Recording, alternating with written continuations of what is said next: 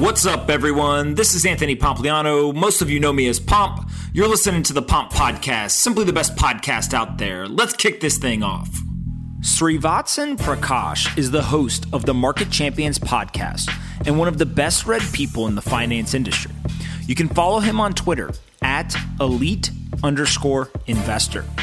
In this conversation, we discuss George Soros breaking the British pound Paul Tudor Jones in the 1987 crash, Andy Krieger with the Kiwi dollar, David Tepper during the global financial crisis, John Paulson using credit default swaps, and John Arnold trading natural gas in 2006.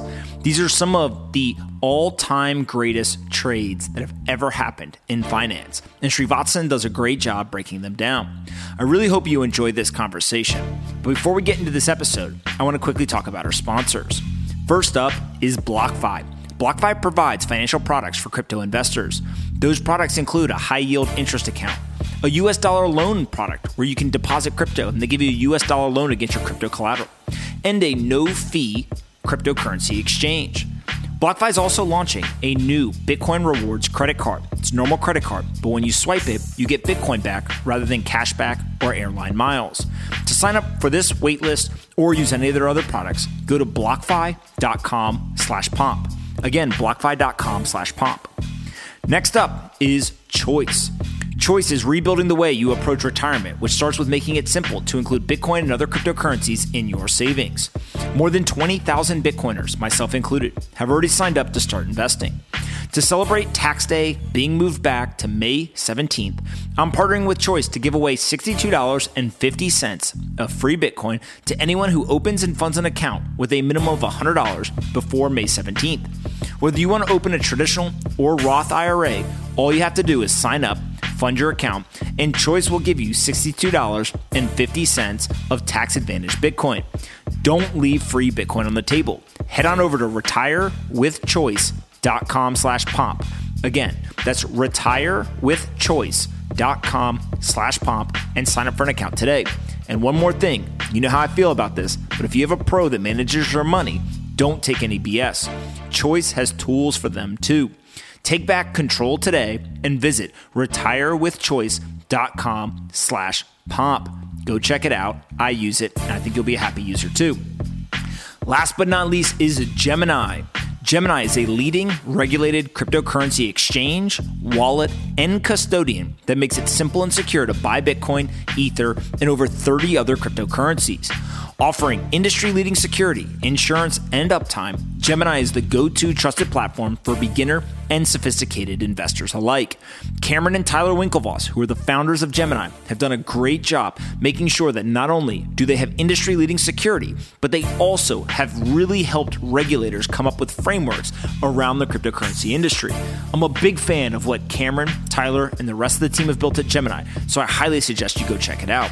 You can open a free account in under three minutes at gemini.com slash pomp, and they'll give you $20 of Bitcoin after you trade 100 bucks. That's right. If you open a free account in under three minutes at gemini.com slash pomp, you'll get 20 bucks. You just got to trade $100. It's free Bitcoin if you go and you make that trade. So go check it out, gemini.com slash pomp. I think you'll really enjoy the experience. All right, let's get in this episode with Srivatsan. I really hope that you enjoy this one. Anthony Pompliano is a partner at Morgan Creek Digital. All opinions expressed by Pomp or his guests on this podcast are solely their opinions and do not reflect the opinions of Morgan Creek Digital or Morgan Creek Capital Management. You should not treat any opinion expressed by Pomp as a specific inducement to make a particular investment or follow a particular strategy, but only as an expression of his opinion. This podcast is for informational purposes only. All right, guys, bang, bang. I've got Srivatsan here with me. Thank you so much for doing this. Thank you so much for having me. It's awesome to be here. For sure. Uh, before we get into the six most legendary trades of all time, uh, I want everyone to just know a little bit more about you. Tell us a little bit about your background, how old you are, and what you spend your day doing. So, uh, my name is Srivatsan. I'm 17 right now. So, I sort of got into the world of finance at, uh, at about 13 or 14. So, it was basically it was basically sort of an intersection of my interest back then. So, I was really interested in economics was also really interested in sort of geopolitics and making money as well. So uh, it sort of all intersected. And, you know, I started reading about investing, about Warren Buffett, value investing, which is sort of what I, which is sort of what I do. So I spend a lot of time looking at annual reports, looking at, you know, company numbers, the fundamentals and so on and so forth. And the so that's sort of you know, how I got into finance. And, uh, I saw, I also run a podcast called Market Champions, which I featured you on. Uh, I don't know if you remember, but I had you on, I believe, about four or five months ago. Um, so that was pretty cool. And you know, I feature all kinds of traders. You know, people who do equities, people who do you know currencies and whatnot. Uh, and I spend basically most of my day number one doing my regular school stuff, and then looking at you know annual reports, interviewing people, and you know so on and so forth. So that's sort of what I do. I love it. Uh, I wanted to bring you on the podcast because you recently tweeted uh, four of the most legendary trades of all time, and then we're going to add two more for uh, for this episode. Uh, but maybe let's just start with the first one. Uh, you said George Soros and the Bank of England and breaking the pound. Maybe tell us that story real quick. Absolutely. So that's that's probably the single most legendary trade of all time. Uh, pretty much, you know, everyone who works on Wall Street has probably knows the story really well. So back then and before that, before this trade, Soros was not actually you know, very well known. He's he was not as well known as he is today. So back then there was this exchange rate mechanism. So what what it basically did was it said that you know, the pound has to trade between 2.78 Deutschmarks and 3.13 Deutschmarks. And you know back then in Germany, uh, the currency was Deutschmark and not the euro as it is today. And so after the reunification of Germany, so when Eastern East Germany and West Germany, uh, you know they reconciled and they reunited. Uh, the, the German uh, central bank raised interest rates all the way up because they were scared that you know, you know they're going to see a lot of inflation. And at the, at the same time, the UK economy was actually in recession, which means that the right policy in uh, the UK would be to have lower rates so that you know it stimulates growth and whatnot. But what ended up happening was the Bank of England uh, had to actually maintain uh, you know this uh, this band or this trading band so that uh, because when you have lower interest rates what happens is your currency goes lower. When you have higher interest rates your currency goes higher. And so since germany had really high interest rates their currency was all the way at the top of the band. So it was rising against the pound. And so what soros thought was that eventually britain would have to reduce rates so that they're able to get out of this recession. And when they do reduce rates um, britain would uh, would eventually see the pound fall out of the exchange rate mechanism and to add to this, number one, uh, the president of the Bundesbank, the German central bank, said that you know the pound could come under pressure and could possibly be devalued. So you know that sort of added to the bearish sentiment. Another thing was that the the chief of the BOE at that time, I can't remember his name right now, but he said that he was going to spend about 15 billion dollars defending uh, the Great British Pound and defending this exchange rate mechanism. And Soros thought to himself, hey, that's the exact amount of pounds that I was going to sell. So Soros himself wanted to sell about 15 billion pounds, uh, uh 15 billion dollars worth of pounds. So the person who actually found this trade was Stanley Druckenmiller, who, who used to work for Soros at the time. And you know, funny enough, the story goes that you know Stanley Druckenmiller had found this uh, had found this trade, and he uh, walks into Soros's office and he tells Soros about it. And uh, Soros looks at him so, uh, you know, sort of so menacingly. You know, Stanley Druckenmiller thought that Soros was just about to rip apart his entire thesis. And what ended up happening was Soros said that this was a once in a lifetime bet. And while Stanley Druckenmiller had about uh, $1 billion worth of, you know, position on it, Soros told him we, uh, he had to 10x that to 10 billion to 15 billion. And they spent a lot of time actually just sitting there selling the pound to whoever would buy it. And, you know, this was sort of a once in a lifetime trade. And, you know, you're able to also see that it's a very asymmetric trade. So if the, if, you know, if Stanley Druckenmiller was wrong and, you know, the ERM was able to continue, the maximum he would lose is whatever the difference is in the band. So it can't go higher than whatever the limit on the band is. So there's only a maximum loss there. However, the maximum profit was unlimited because the uh, because the pound could just collapse and you know it could get absolutely destroyed. And in the and the and in the middle of September 1992, when uh, I believe it's called Black Wednesday happened, um, everyone was just simply trying to sit there selling pounds. And there was a there's another extremely famous macro trader. His name was Louis Bacon, and on that day, he was able to find you know people to sell uh, people to sell pounds to. But then you know Soros was unable to find people to sell pounds to, and you know he was very very pissed off that you know Louis Bacon was able to find people to take the other side of the trade, but he was not. And you know that sort of, and you know eventually, the UK government and the central bank realized that you know, trying to save uh, the, the exchange rate mechanism was uh, futile, and uh, and the currency would eventually have to be devalued. So eventually, they ended up actually devaluing the currency, and you know that ended up being one of the most legendary trades of all time. And Soros ended up making about one to one and a half billion dollars in profit absolutely insane, right? To not only find the trade, but also to kind of have the courage to uh, to act on it and do it in size and conviction, which uh, mm-hmm. uh, which takes you know what is a a pretty good idea, obviously, uh, and makes it a great trade is because of that courage and conviction they have to act. Another example of this is Paul Tudor Jones in 1987. Uh, he essentially predicted the crash of 1987 and was able to position himself to profit very handsomely from it. Tell us that story. Sure. So Paul Tudor Jones as we all know, he's a very, very famous trader. Uh, so actually in 1987, what he found out that was that the way the market was moving was actually very, very similar to what was going on in 1929, uh, which was right before the Great Depression. He saw that the correlations between, you know, the way price was moving in 1987 versus that in 1929 was actually, you know, very, very close. And, you know, he did a lot of other kind of data analysis. So he sort of looked at brokerage reports, he looked at sales data and whatnot, and he found out that you know, it was very similar. Uh, when you look at 1929, when you look at 1987, there were, those two, they were extremely similar. And about two weeks before uh, Black Monday happened in October 1987, uh, he started to aggressively short sell uh, the market. He started taking this position before anyone, you know, realized that everything was going to go bust.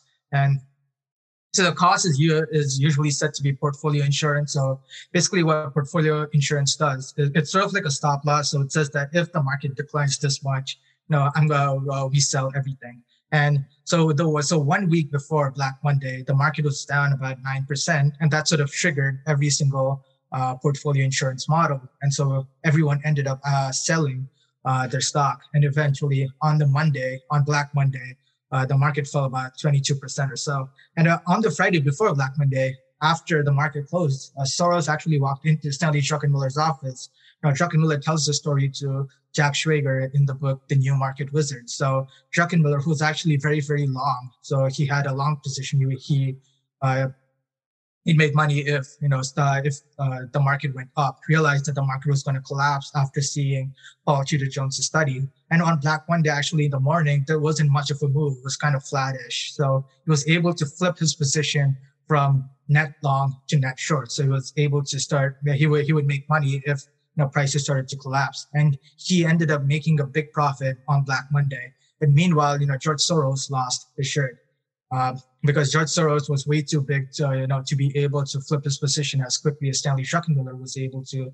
And, you know, uh, Paul Tudor Jones made about a hundred million dollars from this trade. And, you know, you can actually read a lot more about this trade in Sebastian Mallaby's book, More Money Than God, which is an excellent book about hedge funds. And there's also a documentary about this that tends to, you know, surface from time to time, but, you know, usually it's usually taken down immediately. But uh, you know that's a it's a very exciting documentary and i've watched it a couple of times. I think you know that's something everyone should watch.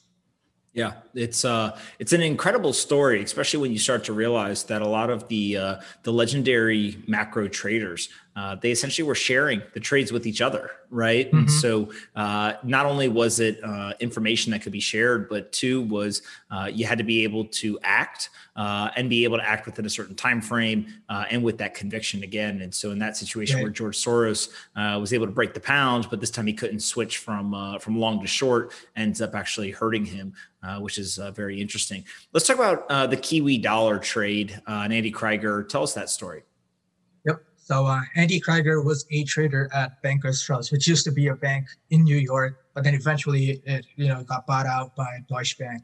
So you know typically currency traders would take you know 20 million, 25 million, that kind of position. But then Andy Krieger will, was actually would take positions that were 10x that, so about 200, to 250 million. And on top of that, Andy Krieger in general was a very very successful trader and you know his capital limit was about 700 million dollars and so you know the new zealand dollar was a relatively new currency and what ended up happening was that the New Zealand dollar rose about 40% against the US dollar from 1986 to uh, 1987. And so Andy Krieger analyzed it and figured out that the New Zealand dollar was extremely overvalued and you know it was going to go down. And so when he when he actually shorted it, it is a he shorted it with a massive amount of leverage. So he used about 400 to one leverage. That means that for every dollar he put up, he got to borrow 400 dollars uh, from his broker. And his short on the Kiwi dollars was actually much greater than the money supply of New Zealand. So which is which is pretty insane if you think about it, because it's greater than the money supply. So he basically shorted more New Zealand dollars than there are New Zealand dollars. And you know, the finance minister of New Zealand actually called up Andy Krieger's boss, or it is claimed that he called up Andy Krieger's boss to say, "Get the f off our currency, little effer." Uh, and you know, Krieger made a massive profit. He made about three hundred million dollars on this trade. And you know, needless to say, you know, he went and worked for George Soros, who's pretty much the greatest currency trader to, to ever exist. So I think so yeah. I think that's a pretty insane story as well. It, it, it's incredible because it basically was like a naked short to some degree, mm-hmm. right? Where uh, they were able to short more than the outstanding uh, circulating uh, currency. And so when you start to see this, it's just understanding the imperfections in the market or the opportunities in the market. And again, courage and conviction to act and, uh, and, and, put the position on, do it in size. Um, and while you're risking capital, if you're right, you end up capturing the reward. Mm-hmm, right. And, you know, Stanley Druckenmiller actually makes that point in another interview where he says that, you know, when he went to work for Soros, you know, he thought that he would learn, you know, what drives the euro, what drives the yen, what drives the markets in, you know, Russia. But, uh, you know, but the only thing that he really learned was that, you know, when you know you're right and you're almost 100% sure or sure that you're right, then, you know, you, you should absolutely bet the house on, you know, whatever bet it is. So, you know, for example, Soros was almost 100% sure that the, uh, the you know the Bank of England would have to uh, pull the pound out of the exchange rate mechanism. So he went and pretty much bet, uh, bet the entire house. He bet ten billion dollars, which is massive, and that's uh, and you know that's sort of the major lesson that Stanley miller learned when he was at Soros. For sure. Uh, the next story uh, is David Tepper during the global financial crisis uh, and the big banks. Pretty much everyone was uh, fairly concerned about the big banks. Some of them had failed. Uh, there was a concern that there was going to be like the nationalization of banks, but uh, mm-hmm. David Tepper stepped in and tell us this story. Right. So David Tepper in general is sort of a distressed kind of guy, uh, distressed stuff investor. So you know when when companies are in distress, he tends to go and buy their debt and buy their stocks, especially when the chances of recovery are quite great. And so when he saw, so back in 2008 or 9, during the great financial crisis, everyone thought that the banks would be nationalized just like uh, they were during the Great Depression.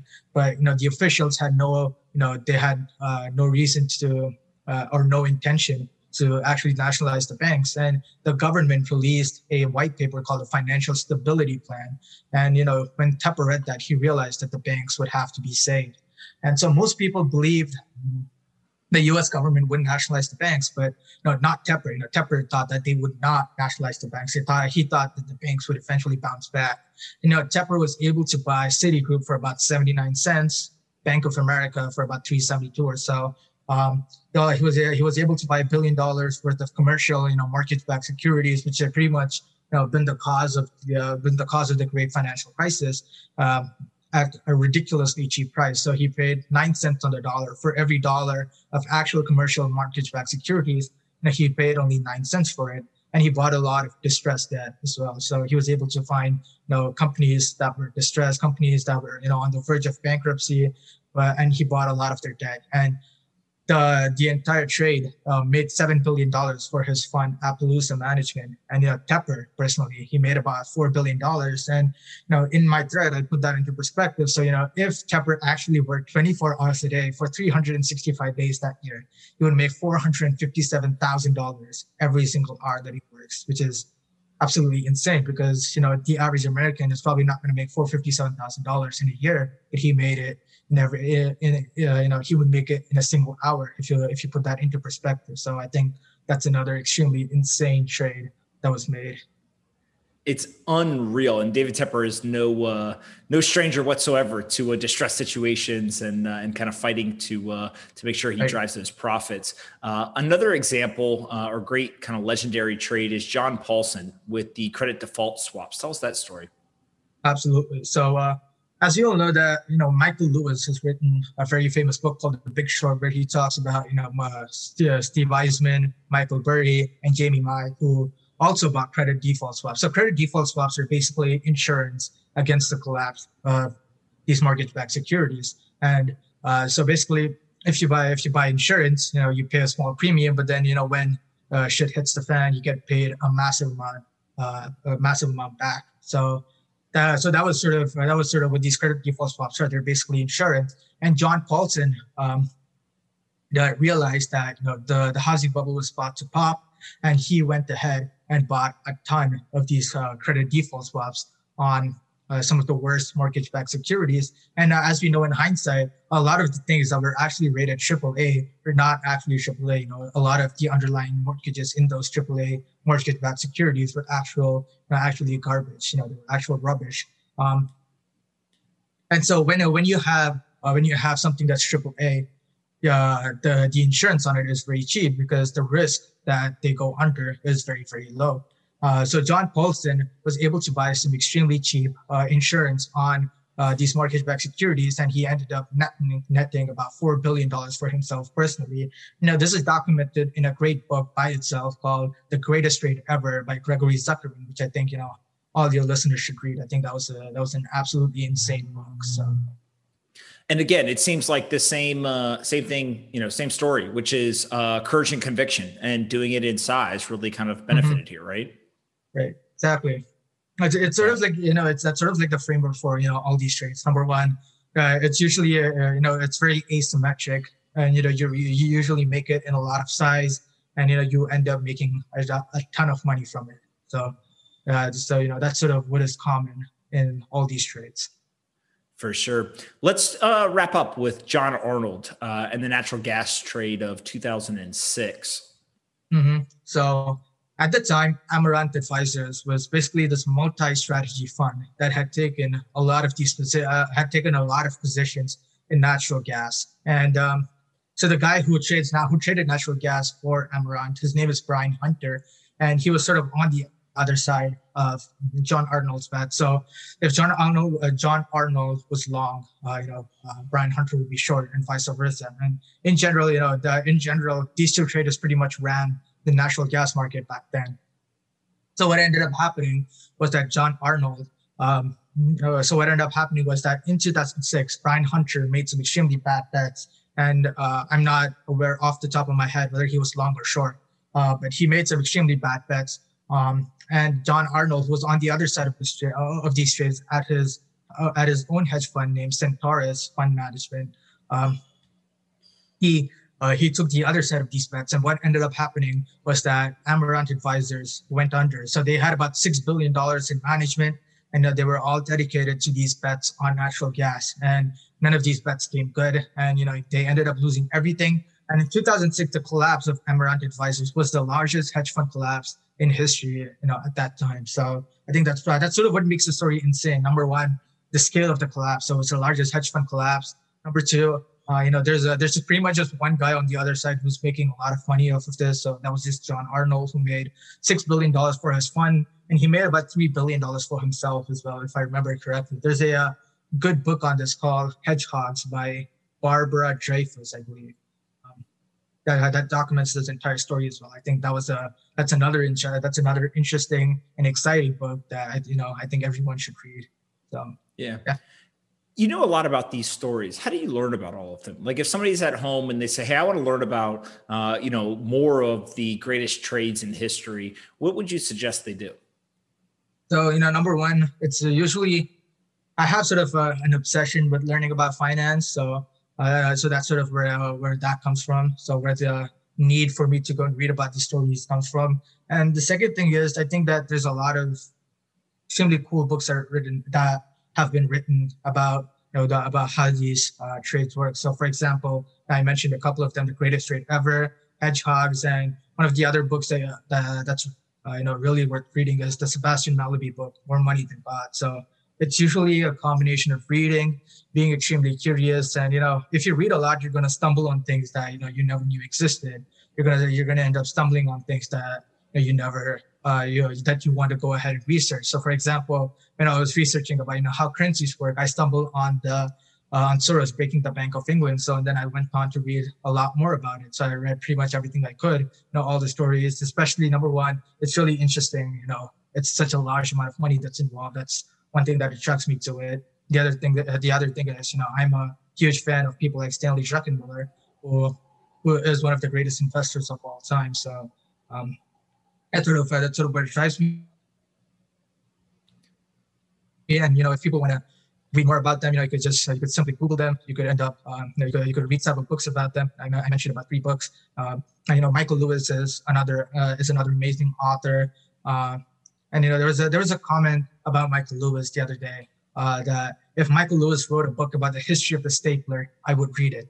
And uh, and I think you know that, that's what uh, that's what makes Michael Lewis so good. He's a really really good storyteller, and so the Big Short is an amazing book. Liar's Poker is an amazing book. You know, they're both by Michael Lewis. So I think you know he's another awesome guy that you should check out.